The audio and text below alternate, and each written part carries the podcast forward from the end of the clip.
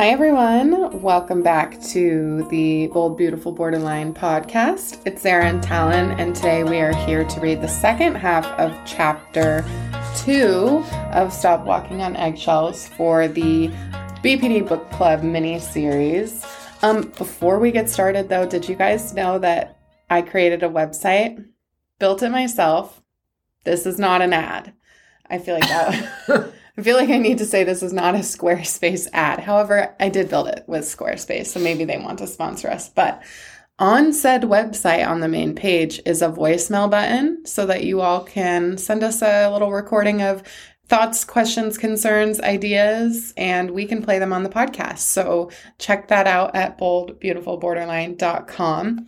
Um, it's on the main page, so have fun with that.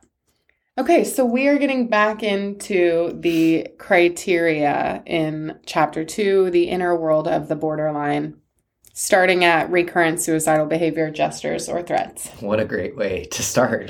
Starting off strong. just really, just jump right in. Um, do you have any thoughts before we jump right in?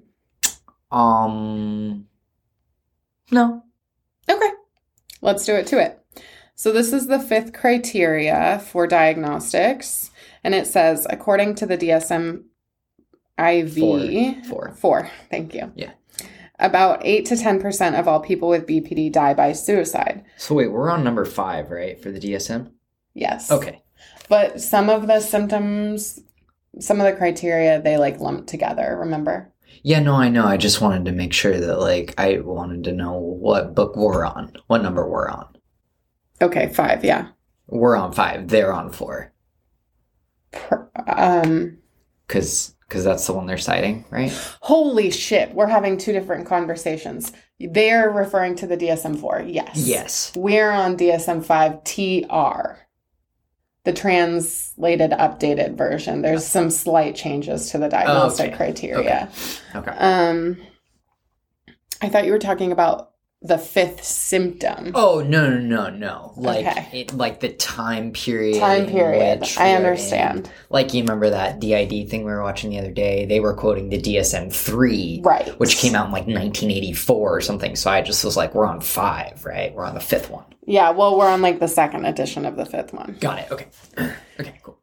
Okay, this does not include that um, BPs, borderline people who engage in risky behavior that results in death, such as drinking and driving.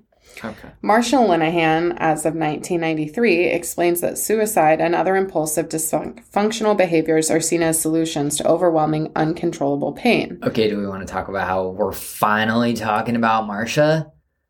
Uh, yeah, well, page 33. We're 30, and she's like the queen of everything, and we're finally talking about Well, her. I don't know that everybody believes she's the queen of everything, but she's certainly done a lot of good for the field. Yeah. Okay, so Marsha is quoted as saying Suicide, of course, is the ultimate way to change one's moods. Other, less lethal behaviors can also be quite effective. Overdosing, for example, usually leads to long periods of sleep. Sleep, in turn, has an important influence on regulating emotional, emotional vulnerability. Suicidal behavior, including suicidal thoughts, is also very effective in eliciting behaviors from the environment, help that may be effective in reducing the emotional pain. In many instances, such behavior is the only way an individual can get others to pay attention to and try to ameliorate their emotional pain. I think that was a really beautiful way of ex- explaining what people refer to as manipulative or attention seeking behavior. Like she got to the root of this is a way to meet a need. While it's not effective, it's what people have instead of dying. Yeah, I I agree with that. That's why she's the queen of everything. the queen of everything. Because I mean, like, how else? Like, that's like, how else are you gonna describe something that is like oftentimes demonized, right? Like, people always say, like, oh, like, it's not serious. They're just doing it for attention, and that like minimizes and like invalidates the reason or the purpose for somebody's behavior in the first place, right? Like.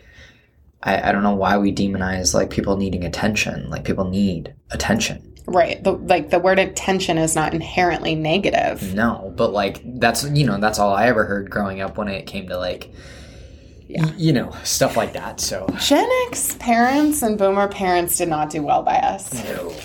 No, they did not. Um, okay, I just want to prepare you that you're not going to like the story that they offer after. I appreciate that. Okay. So they're using an example. My wife came home crying, desperate because her boyfriend had dumped her. Incredibly, she felt that I shouldn't be angry about the affair and that I should support her because of the pain she was feeling.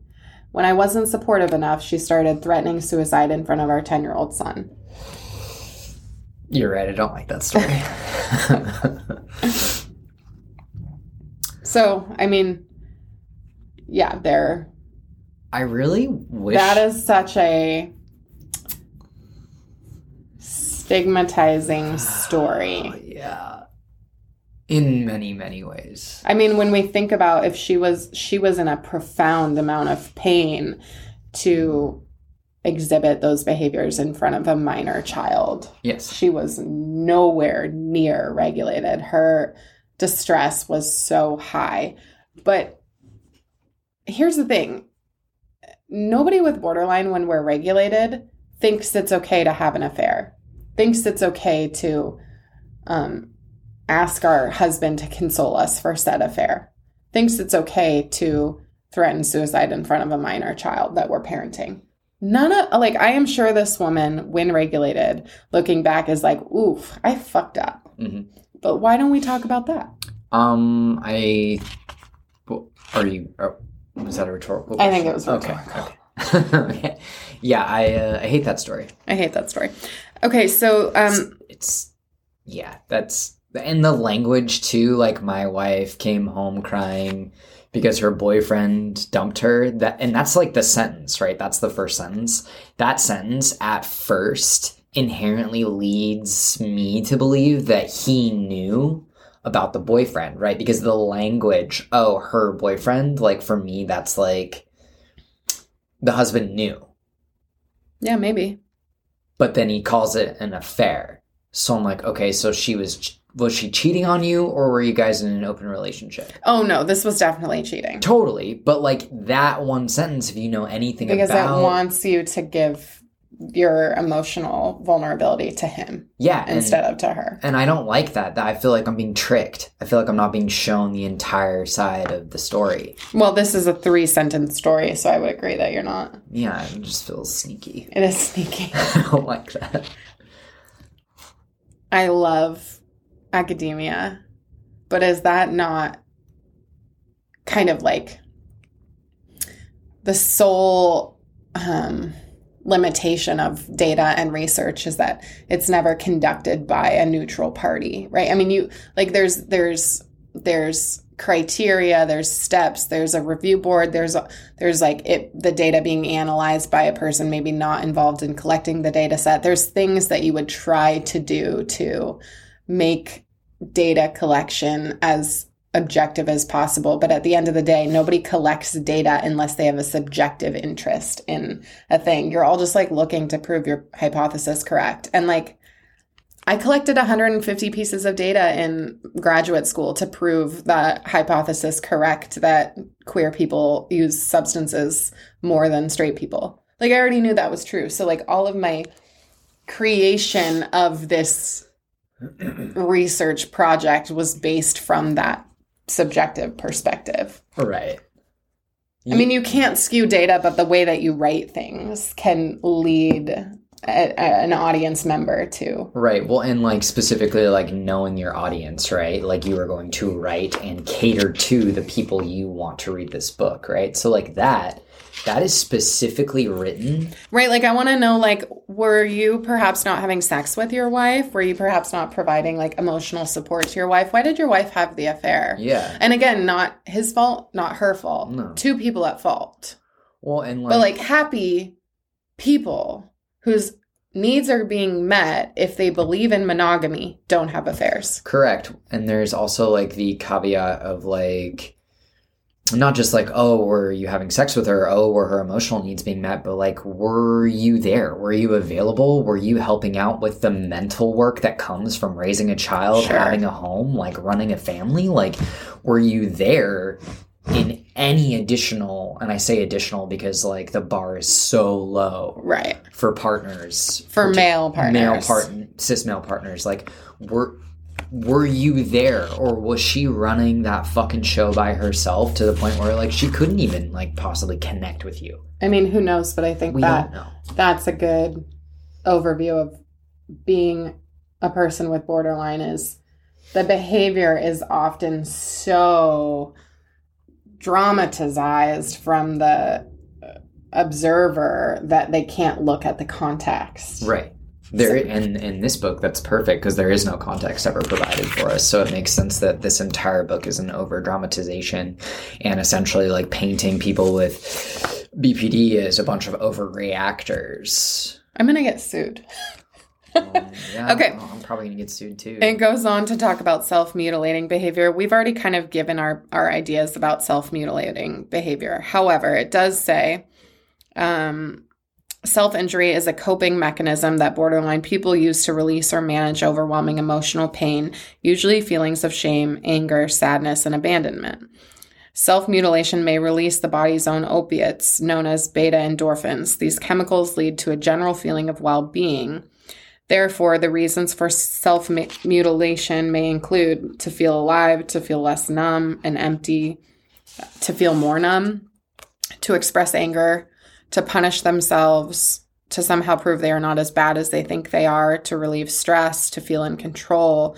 It goes on to talk a lot about causes, and then it gives some language from people with borderline on self mutilation, which I love. So let's read all of those. To tell you the truth, I think I did it so someone would notice that in fact I needed help. When I hurt myself, I don't have to try to explain how bad I am feeling. When I get angry at someone, I want to destroy, hurt, or kill them, but I know that I can't hurt the person, so I take the anger out on myself. When my father stopped abusing me, I had to make up for the hurt that suddenly disappeared. Jesus. For me, the scars were just outside paintings of what my parents did. I am not mad at this section. I think that this section is very normalizing. I think so too. And I think when you bring back the trauma informed piece of this, it's easier for an outsider to understand. Yeah. The last one particularly like just an outward presentation of what my parents did that alludes to like emotional and verbal and like abuse that doesn't leave a mark but Right. is still like with us forever. Mhm. Um so like I think that's also super important in normalizing I don't know, that that part of victimhood because I think that like that's still minimized. Sure. It goes on to say that people with BPD are often very aware of their own reasons for self injury, but an intellectual understanding doesn't make it any easier to stop. It can become like an addiction. I think that was good. Yeah. All right, going on to um, the sixth criteria affective instability due to a marked reactivity of mood. When most people feel bad, they can take steps to feel better. They can also control to some extent how much their moods affect their relationships with others. People with BPD have a hard time doing this. Their mood may swing from intense anger to depression, depression to irritability, and irritability to anxiety within a few hours. Most borderline people most non borderline people often find this unpredictability exhausting. Me at Target last night. you at Target last night. That was not anything at all. For me, Oh, yeah, I know it wasn't anything for you. yeah, I was The mood, not inst- exhausted, I guess I should say. yeah, my mood instability doesn't bother you. No, it really doesn't. Yeah, it bothers me. Right, right I know. I know it does. It bothers you more than it bothers me. I'm like, man, what a fucking roller coaster in my little noggin. Yeah, sometimes I feel like when we're reading this book, like I, I kind of feel like I should be more affected, but I'm just not. Yeah. Yeah. All right, it gives a story living with my borderline husband is horrible one minute and hell. Oh, living with my borderline husband is heaven one min- minute and hell the oh, next. Oh God, I hate that. I hate that polarizing. Like, Well, just wait. I call his personalities Jekyll and Hyde. I Ugh. walk I walk on eggshells trying to please someone who blows up just because I spoke too soon, too quickly, in the wrong tone, and with the wrong facial emotions. okay, that's okay. That like, oh, just because I use the wrong tone, like that offends me personally as somebody who is very sensitive to tone. Like, I'm so sensitive to people's facial expressions and tone because, like, you that that's like a cope that's like a survival like thing like people who are Like, like reading tone, you mean? reading tone, reading facial expressions, like of the people around you, particularly the people you care about, like and like the the like, oh, I spoke in the wrong tone or I, I did this too soon, like that just like completely minimizes like the potential of like what your tone was. Sure. Like and and that like I think like and I'm not saying like we have to like you know, we're not perfect human beings, you know, and I have a shitty tone sometimes then I'm not even almost aware of it occasionally. And that doesn't like that doesn't make that okay that like my tone on on the you know on the whim or whatever like if that hurt your feelings or made you feel shitty that's not okay Right. so like oh well uh, that that's just so dismissive and fucking invalidating and like i don't even have i don't have bpd and like that hurts my feelings because that makes me that rubs on my raw spot of being called sensitive over dramatic like a baby whatever all because someone talked to me in a shitty tone when like it feels excruciating for someone to like snap at you or be shitty to you when you just like were Right. Well, I think what you said is important too because you don't have borderline and that affects you. yeah like it, intensely Yeah, it's interesting because I think like when I when I look back at social emotional learning for young people, it's so much more what you say than how you say it, which is like really inconsistent with biology. Mhm. Um particularly when we're looking at male communication patterns. Like men don't use a lot of words. That's proven in research. And so so much of their communication comes in tone, body language, eye contact, those kinds of things. Um yeah, So We could even talk. We could even say that like men potentially are a little bit more sensitive to tone. perhaps, but they're not empowered to be sensitive. Exactly. So like, Okay, so it says chronic feelings of emptiness, see number three on page 29, which means they were lumping it in with identity disturbance. And we talked about that in the previous episode if anybody wants to go back. Number eight is the bane of my existence. okay, okay. What is it? Inappropriate, intense anger, or stop looking over my shoulder. Inappropriate, intense anger, or difficulty controlling anger. Okay. um, all right. If you care about someone with BPD, you are probably very familiar with this trait. Borderline rage is usually intense, unpredictable, and unaffected by logical argument. It is like a torrential flash flood, a sudden earthquake, or a bolt of lightning on a sunny day, and it can disappear as quickly as it appears. Very true. I like that. I like that that imagery. Mhm. Some people with borderline have the opposite problem. They feel unable to express their anger at all. In her text, Linehan writes that borderline individuals who underexpress anger fear they will lose control if they express even the slightest anger, and at other times feel um, that they are targets of even even minor expression. So, this is interesting because I think this is referring to a group of people who call themselves quiet borderlines. Oh.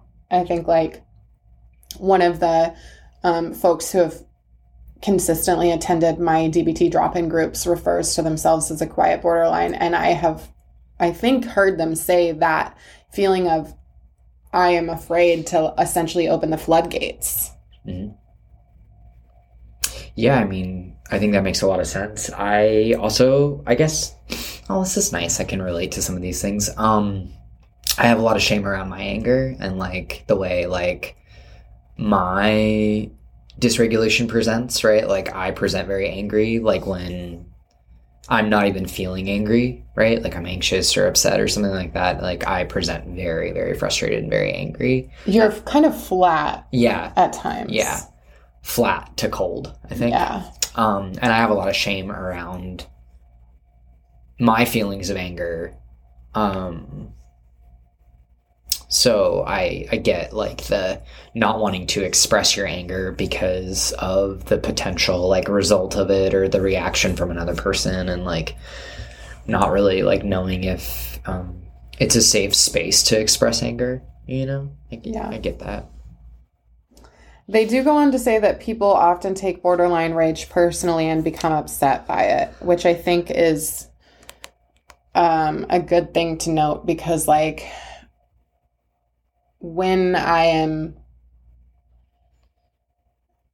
angry at someone for something they have justifiably made me angry, meaning like I fact check it and like, oh yeah, okay, this is not borderline anger. This is like this is anger, like this is disappointment. This is like this is real human emotion, not human emotion on you know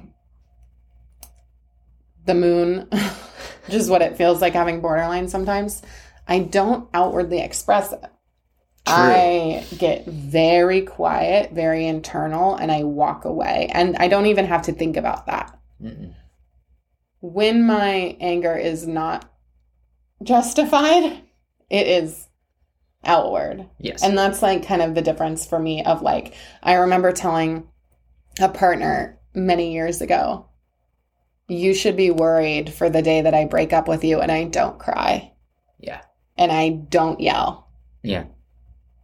And because there was so many breakups where I was crying and screaming and throwing things and blah blah blah yada yada and then there was like a Wednesday afternoon by text message where I was like we're not getting married it's over. Yeah. And I was like very like I was like nope this is the right decision. I'm okay. Yeah. And I remember them being like oh shit you're not crying and I was like yeah. Yeah. Yeah, I like also that they said that it's uh not um it's unaffected by logical argument. Right. I really appreciate that too. I would even say that like in some cases trying to use logic makes it worse. Sure. Um, Well, yeah, you can't like you can't you logic can't your way out logic of- your way out of something that's illogical. Yeah. The only thing you can do is use your distress tolerance skills, your stop skill, your Yeah. tip skill, your mindfulness skills. Like take a break. Yeah. Take a long break before you come back to this one, baby. Absolutely. Well, and that that's like the thing is like I like I always think of it as like you can't logic your way out of emotion. No. Like because like it's there is no logic. So like you can't use logic to dig your way out of like an an, an emotional visceral reaction, right? Like you have to like you said essentially like use your skills and wait it out. Sure. So they give a good story by someone with borderline. When I can't control my surroundings, I become nervous and angry. It gets much worse when I'm under stress. When triggered, I can go from perfectly calm to full blown white hot rage within a fraction of a sentence, second. I think that my temper comes from the abuse I suffered as a child. At some point, I decided I didn't have to take my parents' abuse anymore. Raging back became a matter of survival. So now it's hard for me to feel concerned about the other person's feelings. In fact, I want them to hurt because they've hurt me. I know this sounds bad, but that's the way I feel when I'm in the middle of an outburst. I love he said that. Mm-hmm, me too. I'm just trying to survive the best way I know how. So, it, it- for listeners of this podcast who don't have borderline, it's maybe conflicting to hear me say at times, I wanted that person to hurt as much as I hurt, and then also hear me say in separate episodes, nobody I know with borderline wants people to hurt. Right? That is contradicting if you're just like listening. The difference is are we regulated or are we not regulated? When you're dysregulated in the moment, you want people to hurt because it's like you want to take this weight off your shoulders and give it to somebody else.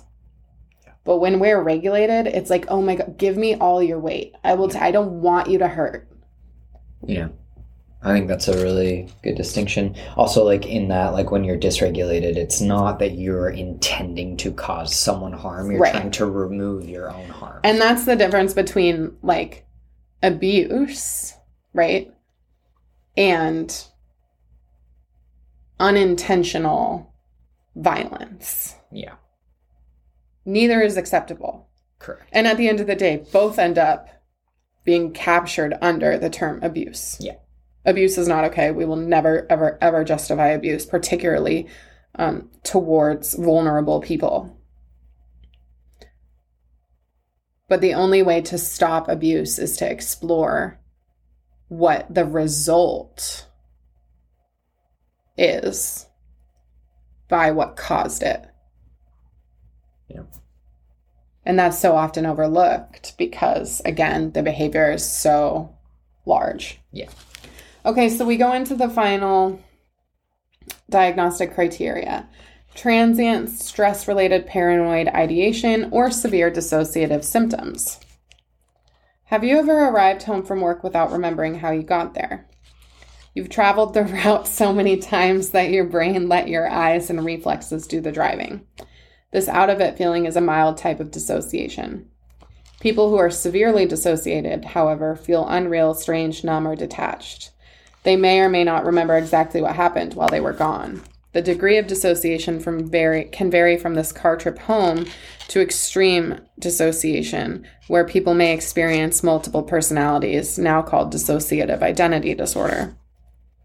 People with BPD may dissociate to different uh, degrees to escape from emotional feelings or painful situations. The more stressful the situation, the more likely it is that the person will dissociate. In extreme cases, people with BPD may lose all contact with reality for a brief period of time. If the borderline in your life reports memories of shared situations quite differently from you, dissociation may be one possible example. Um, do you want to talk about that since I don't ever know what's happening when I dissociate? Um. Yeah. I think that was a good overview of dissociation, by I, the way. I completely agree. Um. I don't really know. Um. I don't really know where to start with that. Um. I mean, and we don't have to. No, I mean, I think I think it's valuable. I think it's like valuable information. Um, I guess like I knew what dissociation was. I have experienced mild dissociation throughout my life. Um, a uh, but like uh, I I have never I had never before meeting you seen somebody dissociate. Um, and so like the first couple of times that it happened, um, I well the first time it happened I, I didn't really I didn't really understand what was happening. Mm-hmm. um, and you left my my house. Mm-hmm. and then the second time that it happened that I remember um, I was at your house and you came to and you're like what the fuck are you doing here? And I was like uh, we're hanging out. Um, and I didn't really realize um, that you had dissociated until you were like I I dissociated. I was gone. And I was like oh that makes sense because you know you were not like super responsive like you were but like your your voice changes slightly and like your movements and actions are um like slower um and then like after those two times i was like able to like kind of i guess pick up on when it was happening and and then you know move on from there or whatever Yeah. um, I mean, it doesn't. I I I probably dissociated when I was younger, but really, like, I didn't start to dissociate until probably the last like year or so when my emotion regulation became so much more under control that like I don't exhibit outward um anger or fear or um, sadness or shame the same way I had historically. I think my brain is like, yeah, we're 29 now. We can't be doing all this shit. yeah Let's just like check out for a yeah minute. let's leave um but yeah you're yeah like i don't know i think that like when it comes to like being a partner in a relationship with somebody like with bpd or anybody really who dissociates like i think that um no making sure that they're safe is wonderful and making sure that they're comfortable is wonderful and like what i i don't know if this is right or not but like i don't attempt to like pull you out of your dissociation No. like I get you all like snuggled up wherever we're at. Generally speaking, like you're mildly responsive. So like I'll ask you like, do you want to lay down? Like, do you want this or whatever? I get you comfy and then I wait it out. Yeah. Um, because I like, I think that like dissociation is a is a coping mechanism and it's something that like needed or yeah needed to happen for you in that time so i'm like not trying to like rush you out of it Yeah. i guess um yeah i just i just waited out. I remember one time um i like put you to bed and you fell asleep and you woke back up and you were like did you lay here the entire time? And i was like yeah.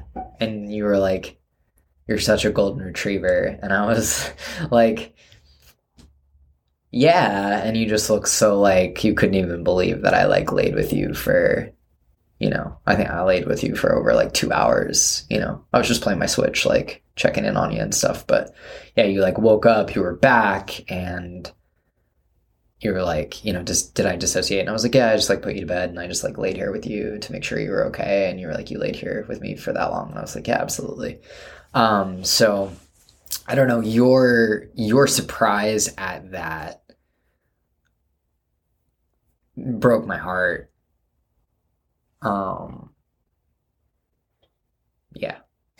So Okay, it goes on to list additional BPD traits. We're not going to talk about all of them. The first is shame. I think everybody knows in this podcast by now, um, uh, like sh- you know how Laurie and I feel about shame.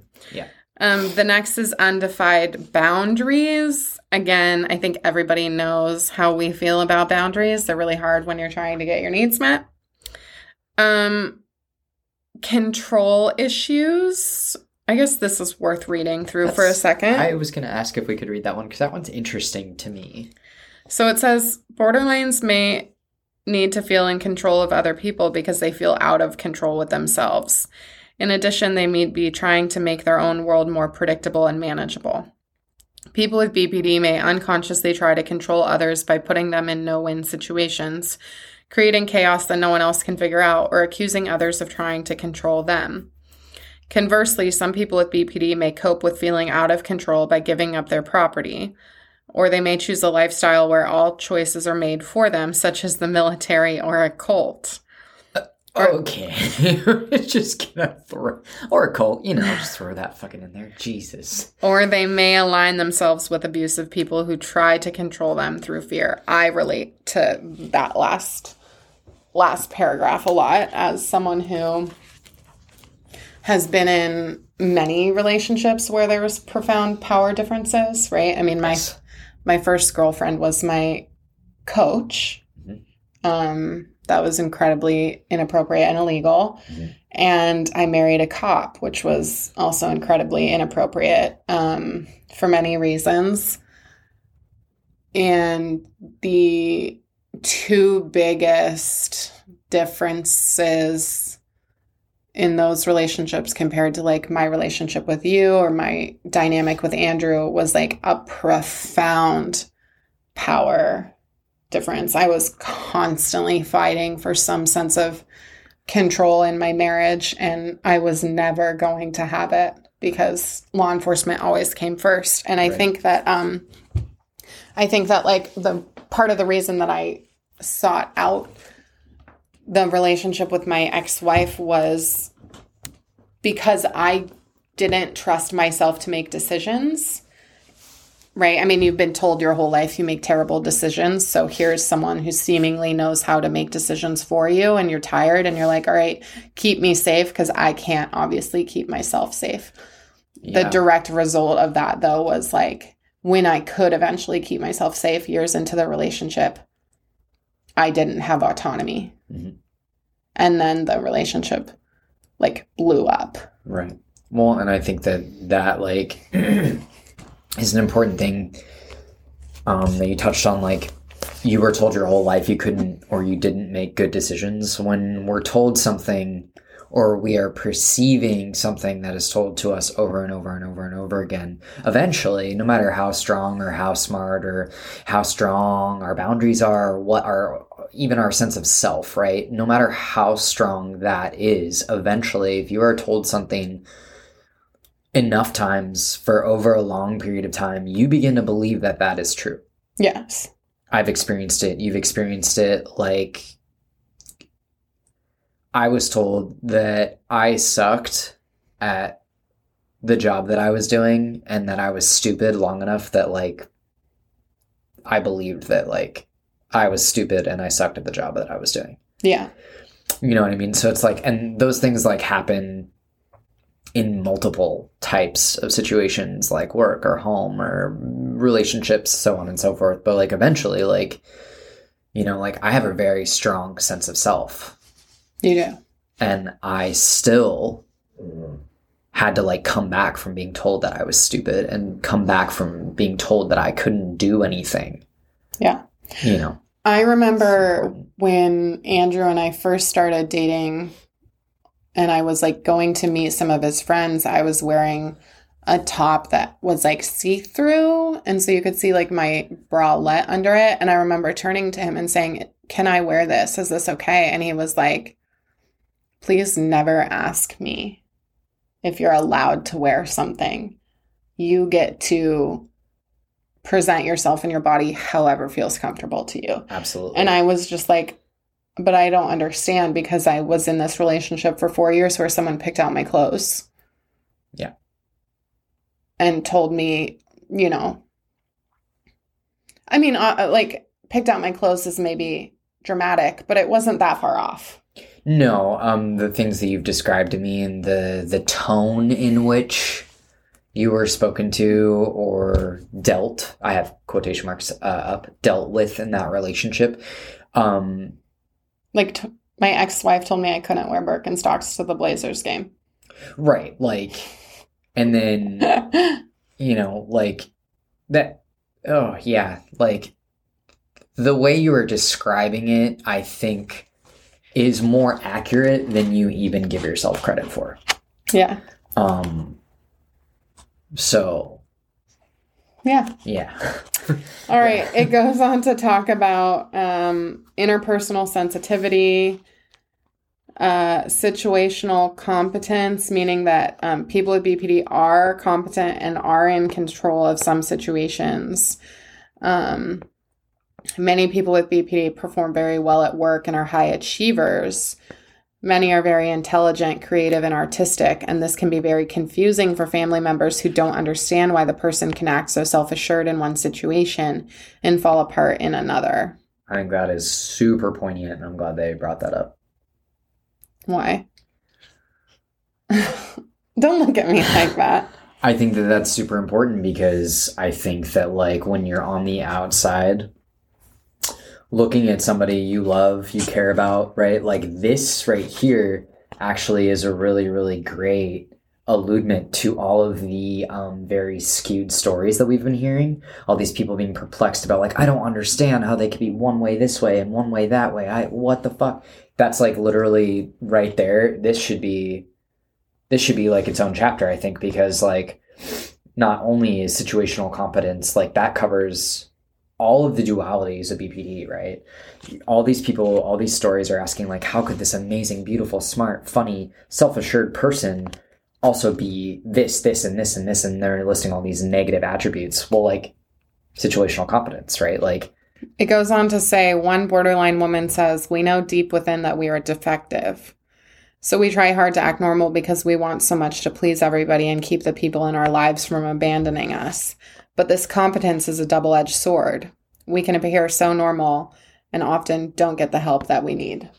And Yeah. I know that a lot of people have said, like, oh, well, I'm not suicidal enough or inpatient, or, you know, or like, oh, I don't, I don't, I don't drink that much. I'm not an alcoholic, or Sure. Oh, but, but like those are all like, you know, like, oh, I don't need, I'm fine, I'm functioning. It's not Right. that bad. It could be worse, and I think that that's like, I remember being in graduate school and I was seeing a nutritionist twice a week and a therapist, and I, you know, I lost 100 pounds in nine months. I was very sick.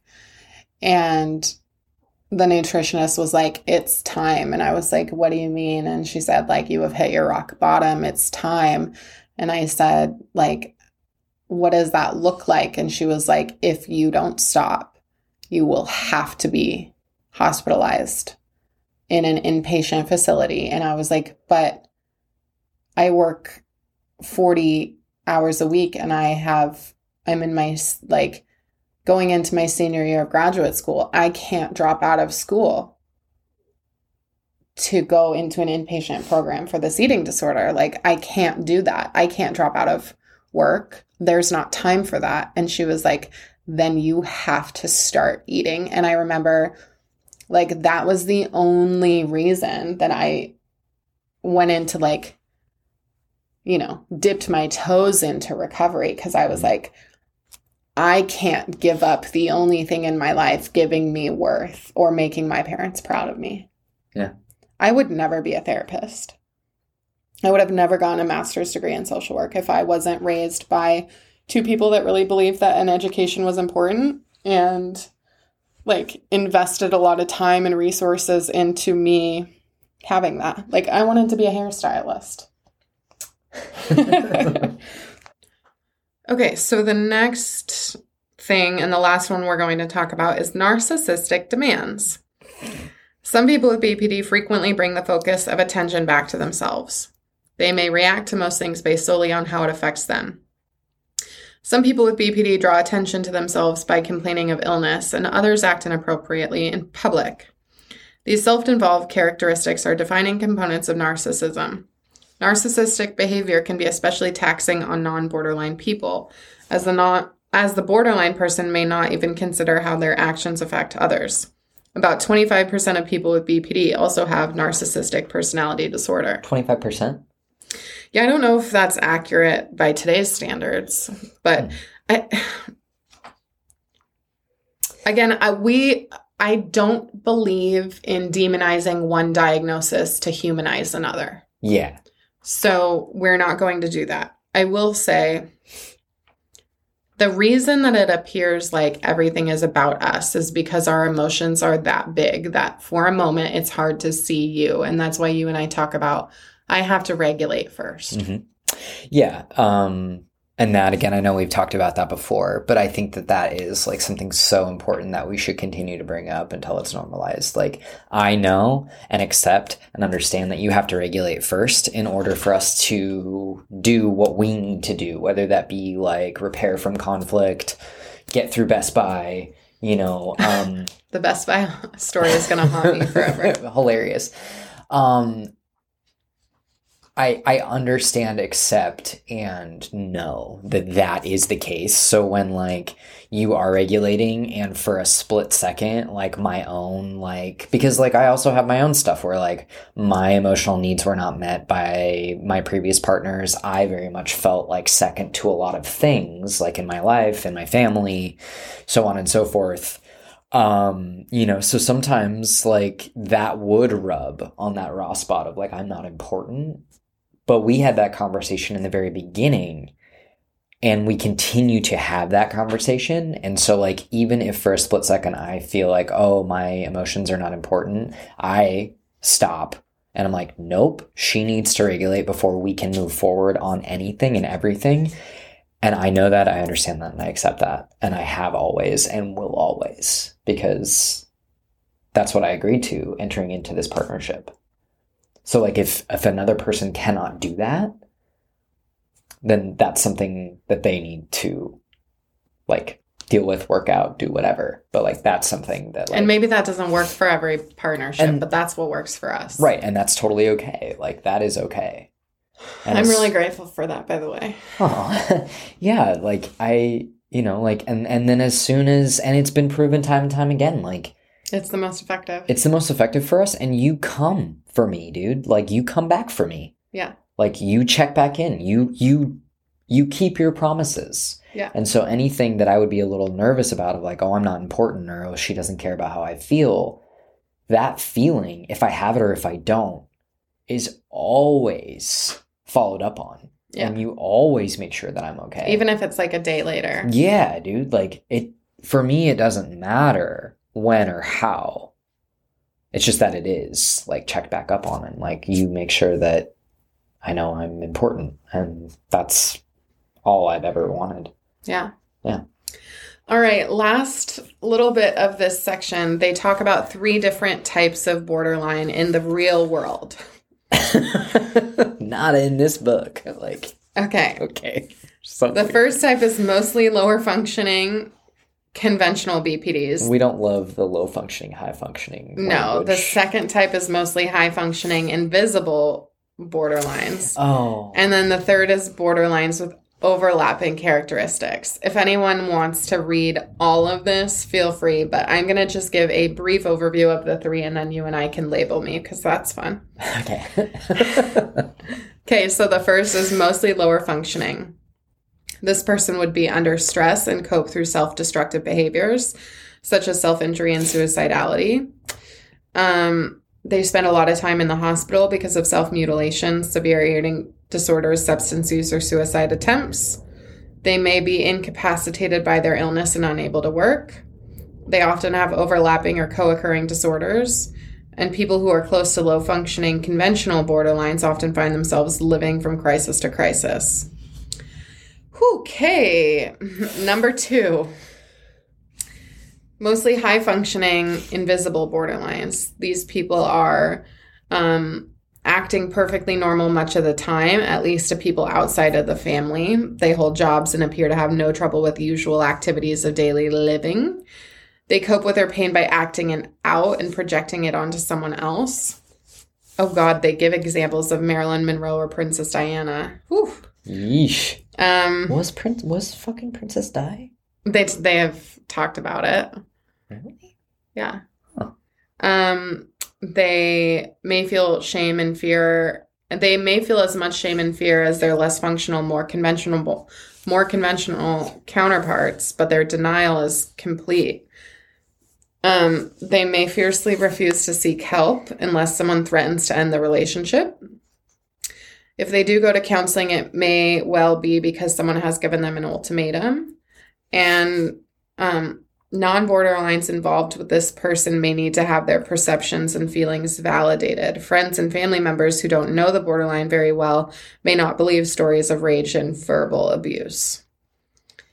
And then the final is borderlines with overlapping characteristics. So it says there's a lot of room in between high functioning and low functioning borderline people.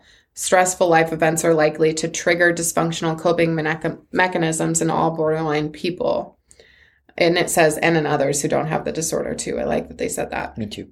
So they say the difference um, is in self destruction versus uncontrolled and impulsive rages, um, self harm versus a state of denial. Co occurring conditions in mostly low functioning people includes bipolar and eating disorders, whereas mostly high functioning people includes um, substance use or another personality disorder.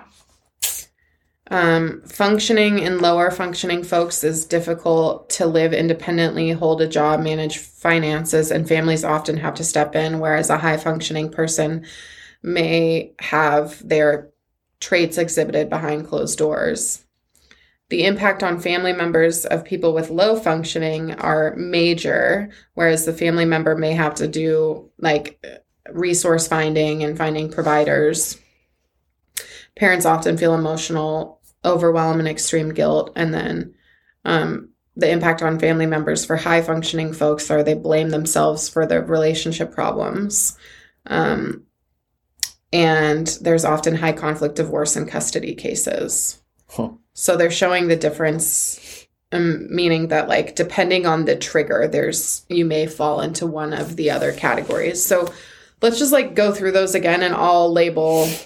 Well, you first label me, and then I'll label me. Okay. because that's fun. Okay. So in coping techniques, acting in mostly self-destructive, such as acts of har- self-harm, or acting out uncontrolled, impulsive rages and blame. Where do you think I fall? Uh, for coping techniques, Yeah. Um, probably high functioning. Okay, so you think I have more uncontrolled rage and criticism and blame than self-harm. That sounds horrible. This is a fun game. but Okay. like, if if from what I have seen, Yeah, I think that's fair. I think that is fair. Um, my willingness to obtain help. So low functioning would be the person has self harm and suicidal tendencies that brings them into the mental health system versus the high functioning person would be in a state of denial um, and disavows responsibility for relationship difficulties. Neither. Okay, well, I can say 100% without a doubt that I'm in the low functioning side. I seek care because I don't want to continue to feel so low. Yeah. Well, what I'm saying is like I haven't seen either of these from Sure. you. Well, I've been in care for so long. Yeah. So, Um, my co occurring conditions fall in each categories that can't be disputed. Yep. My functioning, so low functioning would be um, I have a difficult time managing a household, finances, and so on. And then high functioning would be um, traits behind clo- closed doors. I for sure fall into that high category. yeah. Impact on family members. Um, my family members have never had to help me find care. No. So High functioning. high functioning. So I guess overall I would be on the high functioning side. Okay, so we finished chapter two. What are your final thoughts? Um, I'm really glad that we broke the chapter up into two parts because I think that that It was a big chapter. it was a big chapter. So in the chapter they went through all of the nine criteria Yeah. for diagnosis Yeah. and talked about some additional characteristics, Yeah. which we just ended on. Yeah, I definitely think that like if it were me and I was writing that, I would have done the nine characteristics and then additional characteristics would have been chapter three. Okay. Editor. Well, I'm just saying. Um, but I, I'm glad that we broke it up because some of that stuff in the in the end of the chapter or at yeah, at this part at this part, the second part, Mhm. um kind of like made me feel a type of way. So I'm glad that we broke it up. So like I my reactions were a little bit more like Yeah, it's interesting because I eat, sleep, and shit this stuff. yeah. like, I have some diagnostic criteria from some disorders literally memorized. So none of this language scares me. Right. And it's hard for me to like put on the hat of a person who maybe has no like knowledge or um, understanding of what seeking mental health care looks like Yeah. so I my thought would be that this would scare someone. Like that's my gut instinct, but like this doesn't scare me. Right. I think that like I think that this chapter particularly like would be very overwhelming. Yeah. Like I know for me if I was reading this whole chapter, like just and, and if we had done just like all one pod, I would feel very overwhelmed at the end of the chapter. Okay. Not just because there's so much information here, but also because of like my own triggers and my own raw spots and some of the characteristics that they're talking about. I also have Sure. you know what I mean? So it's like that's really hard, I think, being a neurodivergent person to comb through, like when you see yourself, you know, Yeah. and these traits, these characteristics are being negatively talked about. You know, like I again don't have BPD and I still am a little like, oh, like, well, fuck you, you know, like the tone thing. I, I I'm still really like, Yeah, that I'm- one was that- hard. That really, really, really like is hard for me. I'm really struggling with that. But Honestly though, I think this chapter overall is the best so far Yes. in normalizing and humanizing people with borderline. I agree. And I think that like and it did a couple of little like these traits are not singular to the BPD community. Like it said that like in, you know, like when people are like dysregulated, many people can like present with these things. So I liked that little like sentence. I don't know where it was, but um, I think that that's important too. I'm curious to see what chapter three is though. Cause Yeah. yeah, but okay, one final word on this chapter. um, palatable. Yeah, my final word is just knowledge. All right, y'all, stay tuned next week for chapter three of the BPD BC Borderline Book Club miniseries. Yeah. Hi, friends. Thank you so much for listening to this episode of the Bold, Beautiful Borderline podcast. Laurie and I are so grateful that you're here with us on this journey, and we can't wait to dive into more topics in the future with you, all about borderline, and even have some more fun and exciting guests to join us on the podcast. If you really enjoyed this episode, we would love if you would rate, review, and subscribe to the podcast wherever you listen. We would also love to see you interact with us on social media and on our Patreon page. The links to that are included in the show notes, so check us out there. We would be incredibly honored to get to know you all as you get to know us and our recovery stories. We love you, and we'll see you next time.